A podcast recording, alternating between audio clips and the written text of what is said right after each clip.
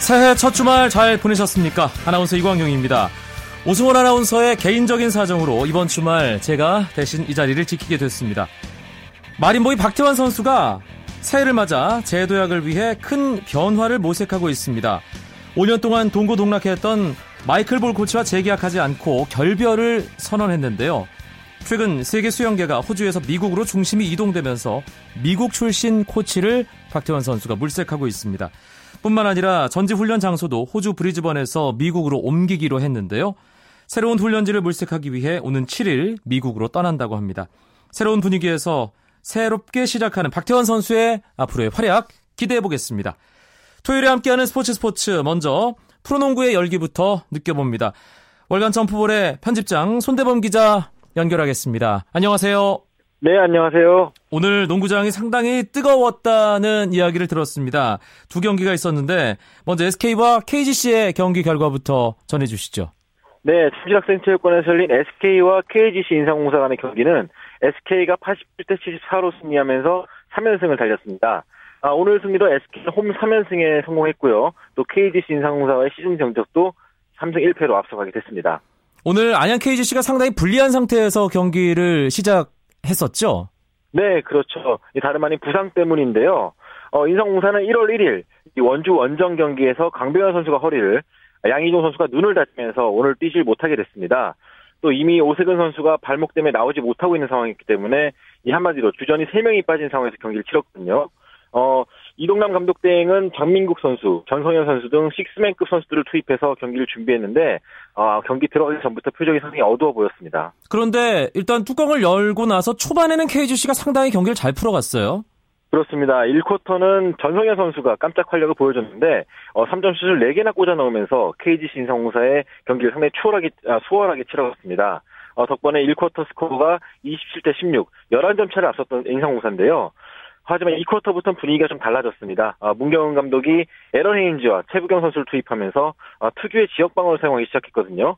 이 지역방어에 인상공사가 막히기 시작하면서 순식간에 흐름이 달라졌습니다. 3쿼터부터는 거의 SK의 분위기였는데요. 박상호와 헤인즈가 활약하고 또 김선영 선수가 초반에 계속해서 속공을 성공시키면서 분위기를 잡아갔습니다. 서울 SK에서 농구장 분위기를 들었다 놨다 하는 선수죠. 김선영 선수 오늘 또 쇼타임이 있었더군요. 네, 역시 김선영이라는 말이 나올 수밖에 없을 정도로 화려한 플레이가 계속 나왔습니다. 오늘 30분을 뛰면서 13득점에 리바운드 5개, 어시스트 6개를 기록했는데 특히 3쿼터에 꽂은 덩크슛 하나가 홈구장 분위기를 아주 뜨겁게 달궜고요. 이 시점부터 인상공사가 많이 주눅이 들기 시작했습니다. 네, 프로농구 선두 다툼 점점 더 치열해지는 느낌입니다. 네, 그렇습니다. 오늘 SK가 승리를 거두면서 전체 승수가 25승을 달성했습니다. 25승은 모비스와 똑같은데요. 하지만 SK가 현재까지 1패를 더한 상태이기 때문에 승차는 아직 반게임이 나고 있습니다. 그래도 일단은 1위 모비스와는 시즌 개막 이후에 가장 게임차가 적기 때문에 SK 입장에서는 추격에 더 박차를 가할 수가 있게 됐습니다. 네. 이제 올스타 브레이크까지 SK가 한 경기, 모비스가 한 경기를 앞두고 있는데요. 과연 올스타 휴식기 이전에 순위가 바뀌게 될지도 지켜보시면 좋을 것 같습니다. 사실 이게 순위가 엎치락 뒤치락 해야 이 보는 팬들 입장에서는 상당히 재미가 있기 때문에 앞으로 어떻게 전개될지 궁금하고요. 부산에서는 홈팀 부산 KT가 서울 삼성을 물리쳤군요. 네, KT가 삼성에게 78-69로 이겼습니다.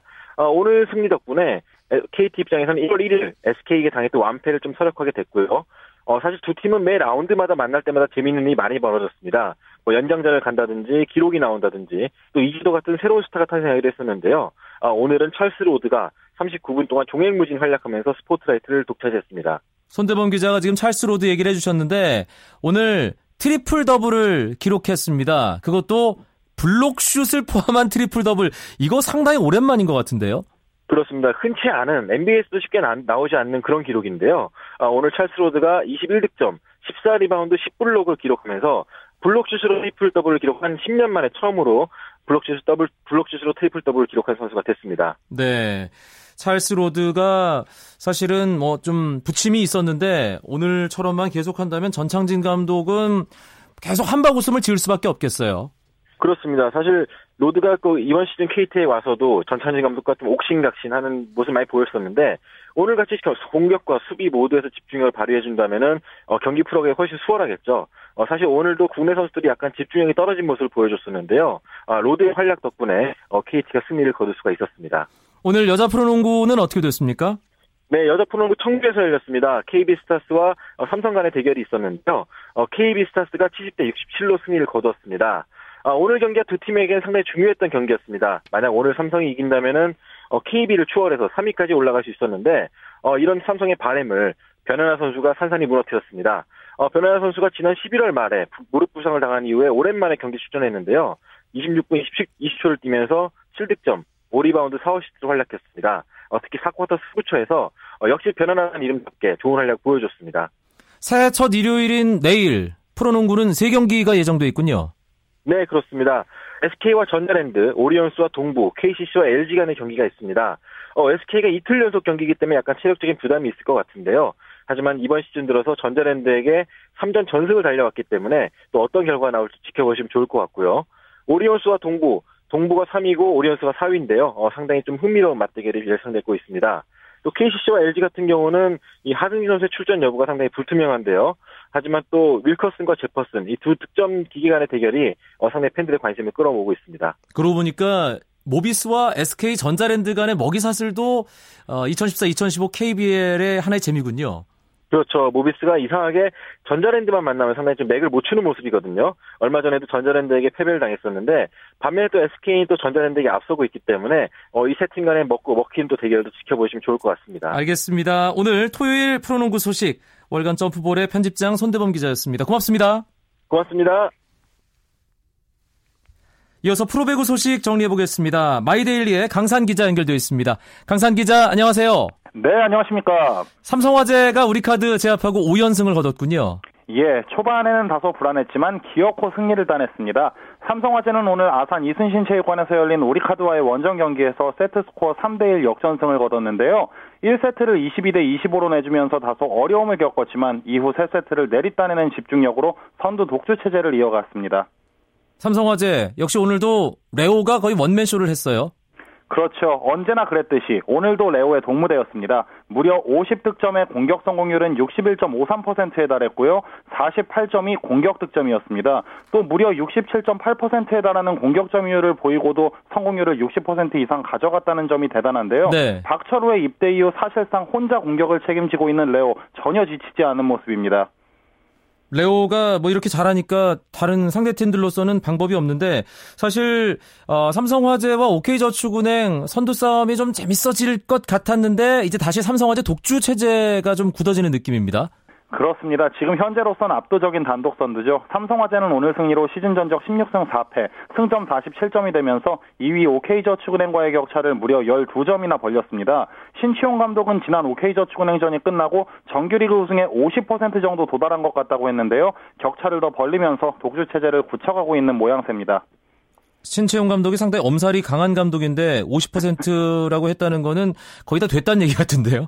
그렇죠. 사실 김호철 감독은 또 8분 응선을 넘었다고 얘기를 했는데요. 신채용 감독이 유독 좀 엄살이 심합니다. 네. 아직 확정이 된 건 아니지만 삼성화재 독주 체제는 점점 더 굳어질 것 같은 그런 모양새네요. 여자 프로배구에서는 KGC 인삼공사가 연패에서 드디어 탈출했군요. 그렇습니다. KGC 인삼공사가 참 기나긴 연패 늪에서 벗어났는데요. KGC는 오늘 평택에서 열린 GS 칼텍스와의 경기에서 3대0 완승을 거뒀습니다. 이로써 12연패 사슬을 끊어낸 KGC는 62일 만에 승리를 거뒀는데요.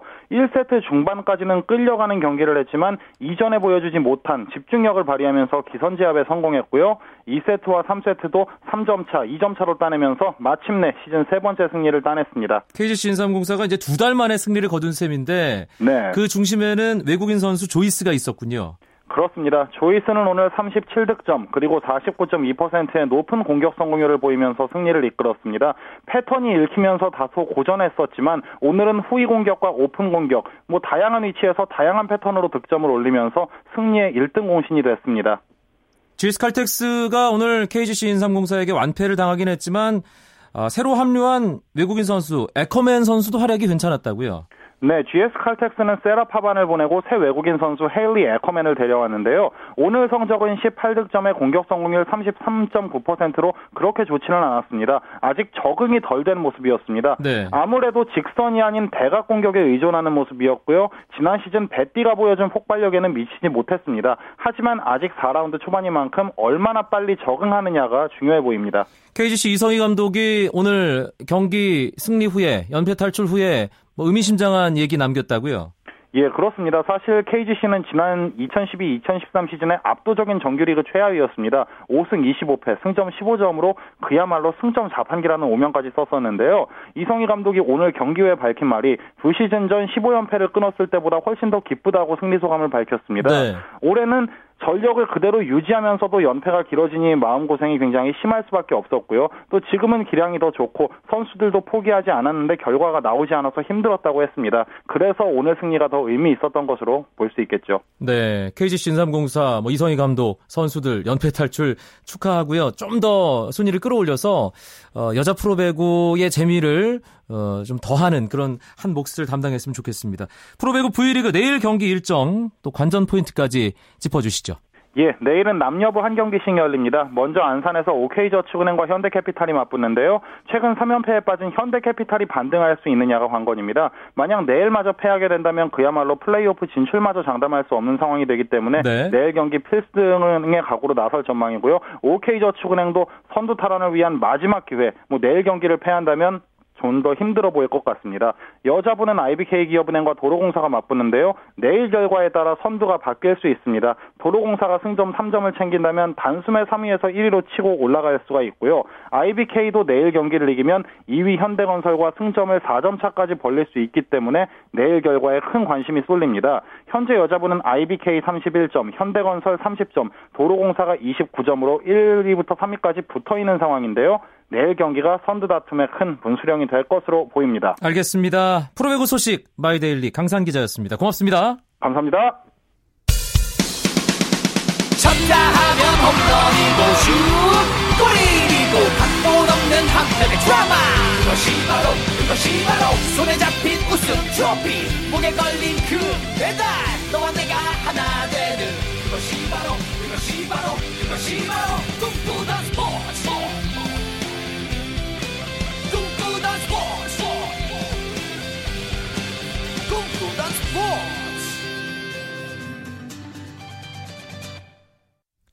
이어서 풍성한 국내외 축구 소식 알아보겠습니다. 베스트 11의 손병아 기자와 함께합니다. 안녕하세요. 네, 안녕하세요. 55년 만에 아시안컵 우승에 도전하는 우리 축구대표팀, 내일 오후에 사우디아라비아와 평가전 치르죠? 네, 1960년 우리나라에서 열린 2회 대회 우승 이후 한 번도 아시안컵 정상에 오르지 못했던 우리 축구대표팀이 오는 9일 호주에서 개막하는 2015 아시안컵 우승을 위한 마지막 리허설을 치릅니다. 이 평가전 상대는 중동 축구의 맹주라 불리는 사우디아라비아인데요. 대표팀은 우리 시간으로 내일 저녁 6시 호주 시드니에 위치한 퍼텍 스타디움에서 이 본선전 최종 리허설을 실시합니다. 이 경기는 우리 대표팀의 현재 전력을 가늠할 수 있는 중요한 평가전이라고 할 수 있겠는데요. 아시안컵 우승의 가능성은 내일 저녁 6시부터 KBS ETV를 통해 확인할 수 있습니다. 네, 아유, 중계방송 예고까지 해주시고 감사합니다. 네. 사우디아라비아전에서 관심을 가져야 될 부분 역시 앞에서 누가 해결해 줄 것인가겠죠? 네, 맞습니다. 이번에 대표팀은 이동국과 김신욱 선수가 부상으로 빠졌고요. 박주영 선수는 전과 같지 않은 기량 저하 때문에 부진 때문에 선발하지 않았습니다. 기존 한국 축구를 대표하던 공격수들이 모두 사라진 상황인데요. 따라서 대표팀은 이들이 없이도 제대로 된 공격력을 발휘할 수 있는지가 굉장히 중요한 키포인트입니다. 슈틸리케 감독은 조영철과 이근호 선수 등을 제롭톱으로 사용하는 전술을 준비 중인데요. 여기에 좌우 날개인 이청용과 손흥민 선수의 공격력도 주목해서 지켜봐야 합니다. 사우디아라비아전에서는 기성용 선수가 일단 경기 출전하고 오랜 시간 비행을 통해서 도착한 지 얼마 안 되기 때문에 활용이 불가능한 상황이라고 들었습니다. 허리에서 어떤 조합을 가동시킬 것인가도 궁금한데요. 네, 이 기성용 선수 대표팀 중원의 핵입니다. 그러나 우리 시간으로 지난 2일 새벽에 열린 잉글랜드 프리미어리그 경기를 소화하고 바로 호주로 이동했기 때문에 사우디아라비아전에는 아마 나서지 않을 것으로 보입니다. 따라서 기성용 선수가 없는 미드필더진이 어떤 모습 보이느냐도 굉장히 중요한 체크포인트입니다. 이 본선에서 기성용 선수가 부상이나 경고 누적 등으로 결장했을 때 이 허리가 재기능을 할 수 있느냐를 점검하는 것인데요. 구자철 선수를 비롯한 미드필더들의 경기력을 확인하는 것도 중요한 과제입니다. 내일 사우디전 결과도 중요하지만 역시 가장 주의를 해야 될 부분은 다치지 말아야 한다는 거겠죠? 네, 물론입니다. 이 사우디아라비아전은 본선을 코앞에 두고 실시하는 마지막 평가전이라는 점에서 승리하는 게 좋습니다. 아무래도 좋은 분위기를 본선으로 이을 수 있기 때문이죠. 그러나 이보다 더 중요한 게 바로 부상 없는 평가전을 치르는 겁니다. 만약 내일 평가전에서 이기고 부상자가 발생한다면 본선에서 좋은 성적 기대할 수 없는데요. 승리보다는 출전 선수 모두 부상 없이 컨디션을 점검하는 게 그 무엇보다 중요합니다. 슈틸리케 감독 사우디전 하루 앞두고 어떤 이야기 했는지도 전해주시죠. 네, 슈틸리케 감독은 경기를 하루 앞둔 오늘 오후 공식 기자회견을 가졌습니다. 이 자리에서 슈틸리케 감독은 내일뿐만 아니라 아시안컵 때도 될 수 있으면 내가 말을 아끼고 선수들이 알아서 할 수 있도록 하는 게 목표다. 뭐 이렇게 다소 이색적인 출사표를 던졌습니다. 네. 이 말은 감독이 중간에 경기에 개입할 필요 없이 선수들이 창의적으로 잘했으면 좋겠다는 뜻인데요. 이어 슈틸리케 감독은 사우디아라비아전을 통해 결과와 내용 모두 잡겠다면서 선수들이 준비한 것들을 잘 풀어놓길 바란다고 덧붙였습니다. 슈틸리케 감독 얘기대로 됐으면 좋겠습니다. 네. 지난해 12월 6일 승강 플레이오프를 끝으로 휴식기에 들어간 K리그. 겨울잠에서 깨어나서 각 팀마다 동계훈련 시작하는군요. 네, 그렇습니다. 한 달 남짓 짧은 시간 동안 달콤한 휴식에 빠졌던 K리그가 잠에서 깨어나 2015 시즌을 위한 동계훈련을 시작합니다. 가장 먼저 스타트를 끄는 팀은 서울인데요. 서울은 다른 팀보다 조금 빠른 오늘 1차 해외 전지훈련지인 괌으로 출발했습니다. 최용수 서울 감독을 비롯한 선수들은 2015년 K리그 클래식과 아시아 축구연맹 챔피언스리그 우승을 목표로 힘찬 스타트를 끊었습니다. 다음 주부터 대부분 팀들이 동계훈련 시작한다고요? 네. 월요일인 5일부터 K리그 대부분 팀들이 동계훈련을 시작합니다. 지난해 K리그 클래식 우승팀 전북현대는 5일 소집해서 목포에서 1차 동계훈련을 실시한 후 두바이로 날아가 해외 전지훈련을 하고요. FA컵 정상에 섰던 성남은 5일 소집해서 강릉에서 먼저 동계훈련을 시작하며 새로운 시즌을 대비하게 됩니다. 지난해 리그 2위에 오르며 기나긴 부진에서 탈출한 수원은 다음 주 화요일인 6일 소집해서 남해와 스페인 등지에서 강도 높은 동계훈련을 실시할 계획입니다. 유럽 축구 얘기를 좀 해보겠습니다. 유럽 축구 최고의 뉴스가 제라드와 리버풀의 이별이 아닌가 싶은데요. 네, 맞습니다. 리버풀을 좋아하시는 팬들에게는 정말 안타까운 소식이 아닐 수 없습니다. 1978년 7살의 나이로 리버풀 유소년 팀에 입단해서 프로가 된 지금까지 무려 28년 동안 리버풀에만 머물렀던 스티븐 제라드 선수가 올 시즌을 끝으로 팀을 떠나겠다고 해서 화제를 모으고 있습니다. 제라드 선수는 올 시즌 팀에서 차지하는 비중이 좀 줄고 그리고 감독과 마찰이 있는 등 어려운 시간을 보내고 있는데요. 이에 새로운 도전을 목표로 시즌이 끝나면 리버풀을 떠나 다른 팀으로 이적하겠다고 선언했습니다. 팬들도 안타깝지만 사실 제라드 본인만큼 기분이 묘하고 안타까운 사람 없겠죠? 아, 물론입니다. 제라드 선수 리버풀 공식 홈페이지를 통해서 내 인생에서 가장 어려운 결정이었다 이렇게 말하면서 선택을 내리기까지 많은 고민이 있었음을 털어놨습니다. 이어 제라드 선수는 리버풀에서 선수를 뛸 수 있었던 것은 특권이었다 이렇게 말하면서 팀에 대한 깊은 애정 표현했는데요. 리버풀 유니폼을 입고 무려 695차례의 공식전에 나섰던 제라드 선수의 이별에 정말 많은 리버풀 팬이 슬퍼하고 있습니다. 알겠습니다. 오늘 풍성한 축구 소식 여기까지 듣겠습니다. 베스트 11의 손병하 기자였습니다. 고맙습니다. 네, 고맙습니다. 한 주간의 해외 스포츠 소식 이번에 정리해드리겠습니다. 월드 스포츠 연합뉴스 영문뉴스부 유지호 기자 연결되어 있습니다. 유 기자, 새해 복 많이 받으세요. 네, 새해 복 많이 받으십시오. 안녕하십니까. 이 선수 다시 링크 위에 있는 거 언제쯤 보게 되는지 참 궁금한데요. 지난 소치 동계올림픽 여자 피겨 금메달리스트인 소트니코바 유럽 선수권도 안 나온다고요? 네, 그렇습니다. 소트니코바는 최근 발표된 러시아 대표팀 명단에서 빠졌습니다. 유럽 선수권 대회는 이달 26일 스웨덴 스톡홀름에서 열리는데요. 일단 후보 선수 3명에는 포함이 된 상태입니다. 여러 판정 논란 속에 생애 첫 올림픽 금메달을 땄던 소트니코바인데요. 하지만 이 소치 동계올림픽 이후 3월 세계선수권과 또 올 시즌 그랑프리 시리즈에 나서지 않았습니다. 유럽 선수권 엔트리가 결정됐던 러시아 선수권에서는 발목 부상을 이유로 불참했고요. 한편 지난해 유럽 챔피언이자 소치올림픽 단체전 우승 멤버인 율리아 리프니츠카야는 국내 선수권에서 9위에 머물면서 이번에 출전이 무산됐습니다. 왠지 영원히 못 볼 것 같다는 생각도 한편으로 드는군요. 네네. 예. 남자 육상 100m와 200m 세계 최고 기록 보유자죠. 세계에서 가장 빠른 사나이 우사인 볼트가 2015년에는 기록을 좀 깨보겠다 이런 포부를 밝혔네요. 네, 볼트는 새해를 맞아 가진 독일 언론과 인터뷰에서 기록은 깨지라고 있는 것이라고 말하면서 자신이 보유한 세계 기록을 더 단축할 수 있다고 말했는데요. 현재 그의 기록은 100m 기록이 9초 58, 또 200m는 19초 19입니다. 모두 2009년 베를린 세계선수권에서 작성한 것인데요. 최근 몇 년간은 100m보다는 200m 기록에 더 애착을 보이고 있는 볼트입니다. 특히 사상 최초로 200m 19초의 벽을 깨는 것이 목표라고 했는데요. 19초 이내로 주파하면 다음 세대에서도 쉽게 넘보지 못할 기록이 될 것이라고 말했습니다. 그렇겠죠. 네, 올해 세계선수권은 8월 베이징에서 열리는 대로 볼트는 최근에는 멀리뛰기에도 도전하고 싶다는 말을 하곤 했는데 이번에는 부상 위험이 커진다면서 멀리뛰기에는 도전하지 않겠다고 선언을 그었습니다. 남자 골프에서는 로리 맥킬로이 선수가 세계 1위로 2014년 마감했죠. 네, 맥킬로이는 지난 30일 발표된 순위에서 11.04점으로 통산 60주째 남자 세계랭킹 1위 자리를 지켰습니다. 지난해 2개의 메이저 대회를 거머쥐면서 승승장구한 맥킬로이는 한 해 동안 가장 오랜 기간 1위를 지킨 선수에게 주어지는 마크 H 맥코맥 상도 받았는데요. 2014년만 넣고 보면 22주간 정상 자리를 유지했습니다. 타이거 우즈는 2014 시즌을 1위로 시작했는데 이 19주 동안 1위에 있다가 부상 등으로 성적이 부진한 탓에 연말에는 32위까지 떨어졌습니다. 네, 골프계의 전설인 게리 플레이어가 이 맥킬로이 올 시즌 그랜드슬램 달성할 것이다 이렇게 예상을 했군요. 네, 게리 플레이어는 영국 언론과 인터뷰에서 맥킬로이의 커리어 그랜드슬램 달성은 시간 문제라고 말했는데요. 특히 4월에 열리는 마스터스가 맥킬로이를 위한 대회가 될 것으로 내다봤습니다. 맥킬로이는 현재 4개 메이저 대회 중에 2011년 US 오픈과 또 2012년, 2014년 PGA 챔피언십, 또 2014년 오픈 챔피언십에 정상에 올랐는데요. 이로써 마스터스만 우승하면 이 커리어 그랜드슬램을 달성하게 됩니다. 마스터스가 메이저가 된 1944년 이후 지금까지 단 5명의 선수만이 이룬 업적인데요. 게리 플레이어가 그중 1명의 선수입니다. 세계 최고의 통신사죠. AP통신이 매년 남녀 최고의 선수 뽑는 그런 시간을 갖는데 미국 출신 남녀 야구 선수를 2014년 최고의 선수들로 꼽았군요.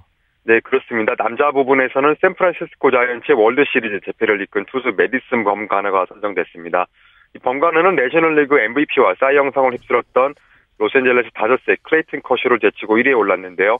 또 은퇴한 뉴욕 양키스의 캡틴 데렉 시터와 앞서 말씀드렸던 로리 맥킬로이가 공동 3위에 올랐습니다. 커쇼가 정규 시즌에서는 압도적인 성적을 냈지만 범가너가 가을 야구에서 아주 인상적인 활약을 펼쳤죠. 네. 올해 포스트 시즌에서 7경기에 나서서 52와 3분의 2이닝을 책임지면서 두 차례 완봉승을 포함해 4승 1패 기록을 세웠고요. 또 평균 자책점이 1.03에 불과했습니다. 특히 캔자스시티와 격돌하는 월드시리즈에서는 7경기 가운데 3경기에 출전하면서 21이닝 동안 단 한 점만을 내주고 2승 1세이브를 기록하면서 월드시리즈 최우수 선수로 뽑히기도 했습니다. 역시 큰 경기에 강한 게 점수를 더 받는다는 걸 커쇼가 아니라 범가너를 선정했다는 데서 다 알 수 있고요. 올해 여자 선수로 뽑힌 이 선수는 좀 생소한 분들이 계실 것 같아요. 천재 야구소녀로 불리는 모네 데이비스죠? 네, 맞습니다. 13살의 나이로 리틀리그 월드시리즈에서 첫 여자 승리투수가 됐던 선수인데요.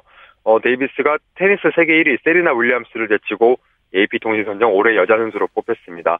AP는 1931년부터 올해 남녀 선수를 뽑고 있는데요. 데이비스가 역대 여자 선수 중 최연소입니다. 그렇군요. 113cm 최고에서 110km의 빠른 공을 뿌려대면서 여자 선수는 처음으로 또 리틀리그 월드시리즈에서 완봉승을 기록하기도 했는데요.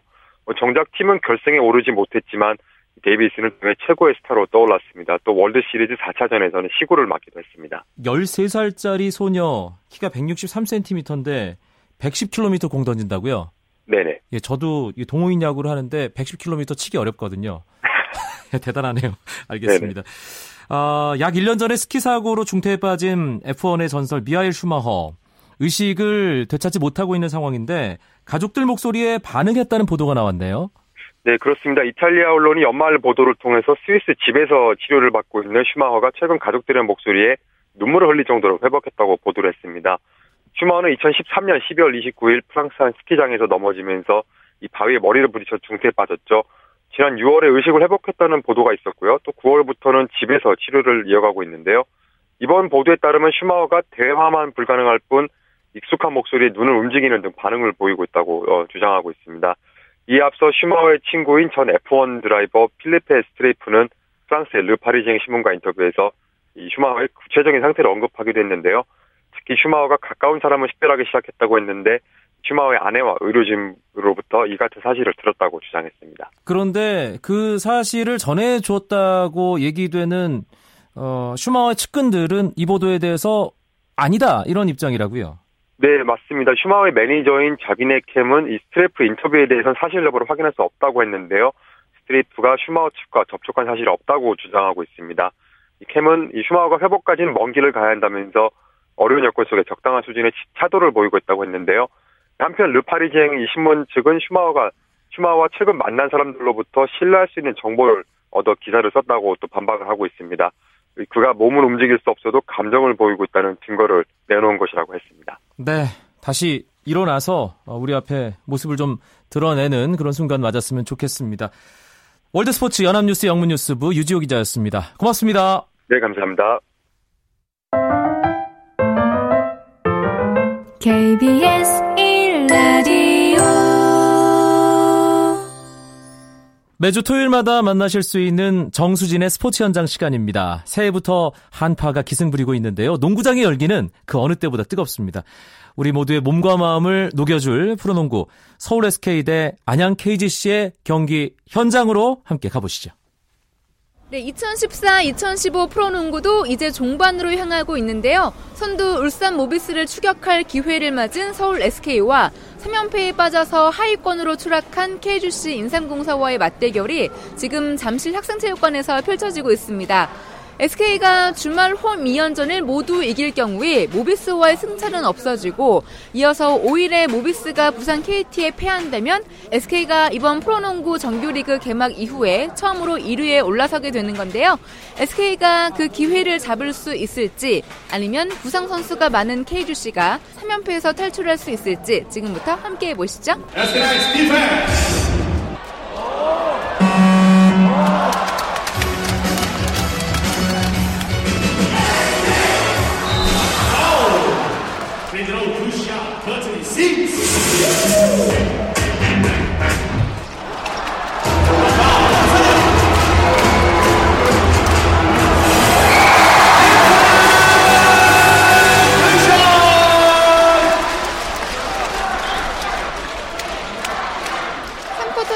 SK가드 김선영이 살아나면서 속공에 스틸, 덩크, 엘리우패스 등 쇼타임이 이어지고 있고요. 많은 관중들이 환호하고 있습니다. KG 선수들이 부상자 2명 있어서 당연히 이길 거라 생각하고 그래서 응원하러 왔습니다. 네. 모비스가 어제 이제 전자랜드 패하면서 이제 게임차가 많이 줄어가지고 한 게임차밖에 안 나는 걸 알고 있거든요. 아, 저 SK 응원하러 왔어요. 한 2번 왔는데 잘하는 것 같아서 네, 보기 좋고 열심히 하는 것 같아요. 팀워크 좋고 네, 오늘도 이기고 내일도 이기고 SK 화이팅! 농구 우선은 겨울에 할 수 있는 볼 수 있는 스포츠니까요. 농구 즐기고 열심히 응원하도록 하겠습니다.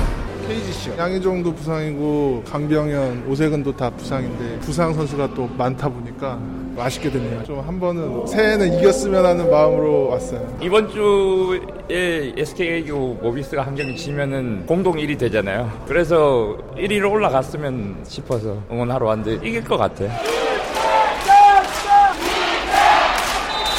4분 35초 남겨있습니다. 82대 70, 19점 앞서 나가고 있는 SK 라이즈 공격!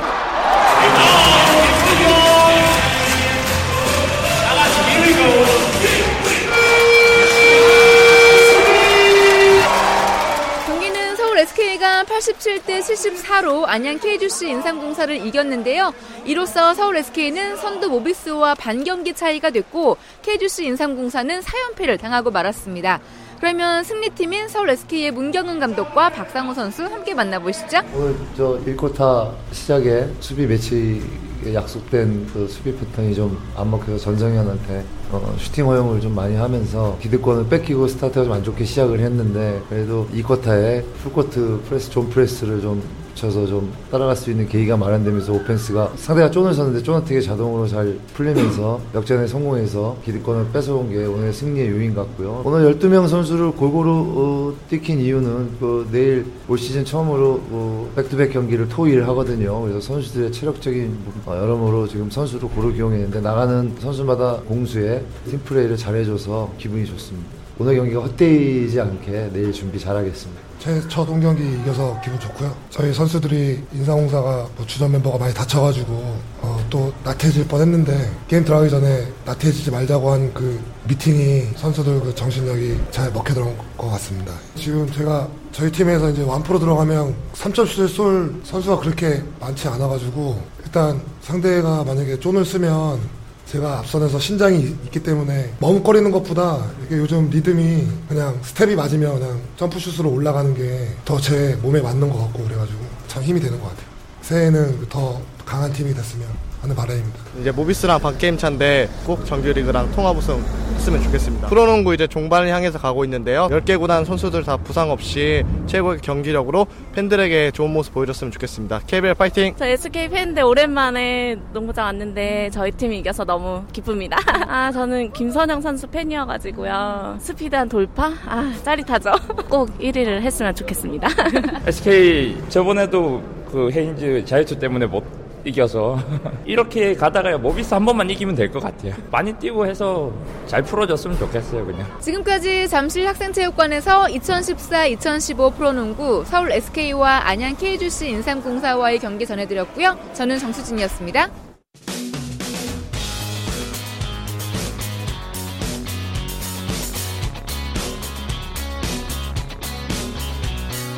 따뜻한 비판이 있습니다.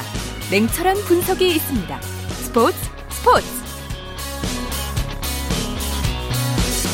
스포츠 세계의 라이벌을 집중 조명하는 시간, 스포츠 라이벌의 세계입니다. 매주 토요일에 만나는 분이죠. 한겨레신문 김동훈 기자 오셨습니다. 새해 복 많이 받으세요. 예, 새해 복 많이 받으세요. 저는 처음 뵙네요. 예, 네, 안녕하세요. 목소리만 듣다가. 오늘 어떤 라이벌을 소개해 주실 건가요? 새해 벽두에 미국에서 아주 반가운 소식이 날아들었는데요. 바로 이 박찬호와 일본의 노모 히데오. 이 두 선수가 미국 메이저리그 사무국이 선정한 야구 개척자상을 수상한다는 소식이었습니다. 네. 그래서 오늘은 이 아시아 출신 1세대 메이저리거 박찬호와 노모의 라이벌 관계를 이번 주부터 두세 차례에 걸쳐서 소개해드리겠습니다. 이 박찬호 선수와 노모 선수가 나란히 아시아 출신 메이저리그 최다승 1, 2위죠? 그렇죠. 이 노모 히데오가 123승을 하고 은퇴를 했는데 박찬호 선수가 통산 124승을 하면서 그 기록을 넘어섰고요. 결국 124승, 123승으로 1, 2위를 기록 중이고요. 여러 가지 기록을 세웠는데 우선 통산 경기 수는 박찬호 선수가 메이저리그에서 통산 17시즌 동안 476경기를 뛰었고요. 불펜도 좀 소화를 했었기 때문에. 그렇습니다. 예. 노모 선수는 12시즌 동안 323경기에 등판했는데 말씀하신 것처럼 박찬호 선수는 불펜으로도 많이 나왔기 때문에 선발 등판은 노모 선수가 318경기, 박찬호가 287경기니까 31경기를 더 오히려 노모 선수가 선발로는 더 많았고요. 전체 네. 경기 수는 박찬호 선수가 많이 등판했고요. 통산 성적은 박찬호 선수가 124승 98패. 평균 자책점이 4.36인데 노모 히데오가 4.24거든요. 거의 비슷하고요. 노모 히데오는 선발로 많이 뛰었기 때문에 123승 109패. 패도 많죠. 그렇습니다. 두 선수가 처음으로 유니폼 입은 팀은 똑같습니다. LA 다저스. 그런데 둘 다 상당히 많은 팀을 거쳤어요. 그렇죠. 7개 팀씩 똑같이 거쳤는데요. 이 박찬호 선수가 94년에 한국인 최초의 메이저 팀과 계약을 했죠. 그러면서 곧바로 빅리그에 데뷔를 했는데 다저스를 거쳐서 텍사스 레인저스, 샌디에이고, 뉴욕 매츠, 양키스, 또 필라델피아, 피츠버그까지 7개 팀에서 총 17시즌을 뛰었고요. 노모 히데오 역시 이듬해 95년에 LA 다저스에 데뷔해서 매츠, 밀워키, 디트로이트, 보스턴, 템파베이, 캔자스시티까지 역시 7개 팀에서 12시즌을 뛰었는데요. 이 노모가 일본 프로야구 긴테스에서 5시즌을 뛰고 미국에 갔거든요. 네. 그러니까 그 5시즌을 보태면 노모 역시 17시즌을 뛴 거죠. 프로 선수로는. 그렇습니다. 예. 두 선수 프로필 간략하게 좀 정리를 해 주시죠. 예, 박찬호 선수가 73년생이죠. 한국 나이로 43살이 됐고요. 노모 히데오가 68년생, 5살이 더 박찬호 선수보다 많습니다. 키는 노모가 188, 박찬호가 185, 체중은 노모가 99, 박찬호가 95. 그러니까 체구는 노모 선수가 약간 더 크다 이렇게 볼 수 있죠. 네. 이 박찬호 선수 뭐 잘 아시다시피 충남 공주가 고향이고요. 공주 중동초등학교 3학년 때 야구를 시작했는데 공주 중고등학교를 거쳐서 94년 한양대학교 2학년 때 다저스에 입단을 하죠. 노모 선수의 고향은 오사카입니다. 미나토쿠 출신인데 오사카 세이조 공고를 졸업한 뒤에 처음엔 프로에 안 가고요. 사회인 야구팀 신일본 제철에서 활약을 했어요. 네. 그때 이제 바로 88 서울올림픽에 참가를 했죠. 그러면서 일본의 은메달을 획득하는데 힘을 보탰고요. 이듬해 1989년에 일본 프로야구 드래프트에서 1순위로 긴테스 바팔로스, 그러니까 고향팀이죠. 지명이 돼서 프로에 데뷔를 했습니다. 메이저리그에 데뷔하는 과정은 두 선수가 상당히 대조적이었어요. 그렇습니다. 노모 선수는 뭐 일본에서 정상급 투수로 발돋움을 했죠. 반면에 박찬호 선수는 뭐 대학 재학 중에 신데렐라처럼 메이저리그에 데뷔를 했는데 이것 때문에 이제 노모는 메이드 인 재팬이다. 일본에서 이미 완성된 선수다. 이런 평가를 받았고요. 박찬호 선수는 미국에서 만들어졌다 해서 메이드 인 USA다. 이런 말이 있었죠. 그 이유는 아는 선수와 모르는 선수의 차이가 아닐까요? 예. 그러니까 노모 선수는 일본에서 데뷔 첫 해에 그러니까 90년에 시즌 최다승 18승과 2.91 평균자책점 1위 또 287개 탈삼진 6할 9푼 1위의 최고 승률 그러니까 뭐 신인상과 MVP 동시에 석권을 했고요. 뭐 최고 투수에게 주어지는 사와무라상 그리고 일본 스포츠 통틀어서 대상 뭐 각종 상을 휩쓸면서 데뷔 시즌을 화려하게 장식을 했습니다. 데뷔 시즌부터 4년 연속 17승 이상을 기록했고요. 일본에서 5시즌을 뛰었다고 말씀드렸는데 5시즌 동안 78승을 기록했으니까 평균 15승이 넘는 승을 기록했죠. 그런데요. 반면에 박찬호 선수 대학 2학년 때 야구인들 사이에서도 그냥 그저 빠른 공을 던지는 투수다 이 정도만 알려졌지 일반 팬들에겐 거의 알려지지 않은 그런 무명 선수였죠. 그런데 메이저리그 데뷔 자체는 박찬호 선수가 한 시즌 빨랐어요. 그렇습니다. 물론 불꽃처럼 마이너리그로 내려갔지만요. 그렇죠. 94년 메이저리그에 데뷔를 했는데 이게 메이저리그 역사를 통틀어서 17번째 기록, 마이너리그를 거치지 않고 빅리그에 직행한 선수의 기록이었죠. 엄청난 기록이었죠. 네. 94년 4월 8일 날 역사적인 이제 메이저리그 데뷔전을 치르는데 애틀란타전이었는데 9회 9원 등판을 했죠. 하지만 1이닝 동안 6타자를 상대하면서 안타 하나, 볼넷 4개, 2실점 했고요. 엿새 뒤에 세인트루이스 카디널스전에 5회부터 3이닝을 던졌는데 홈런 1개를 포함해서 안타 3개, 볼넷 3개를 허용하고 3실점.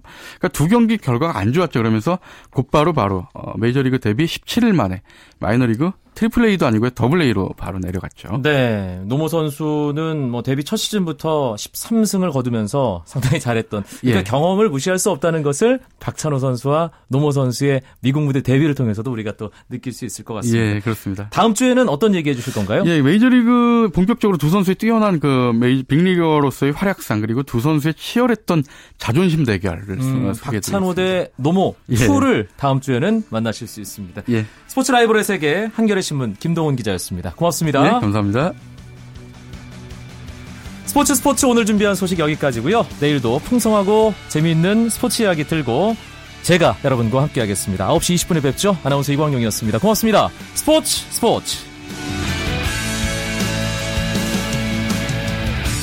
As the sun goes down in front of me, reminds me where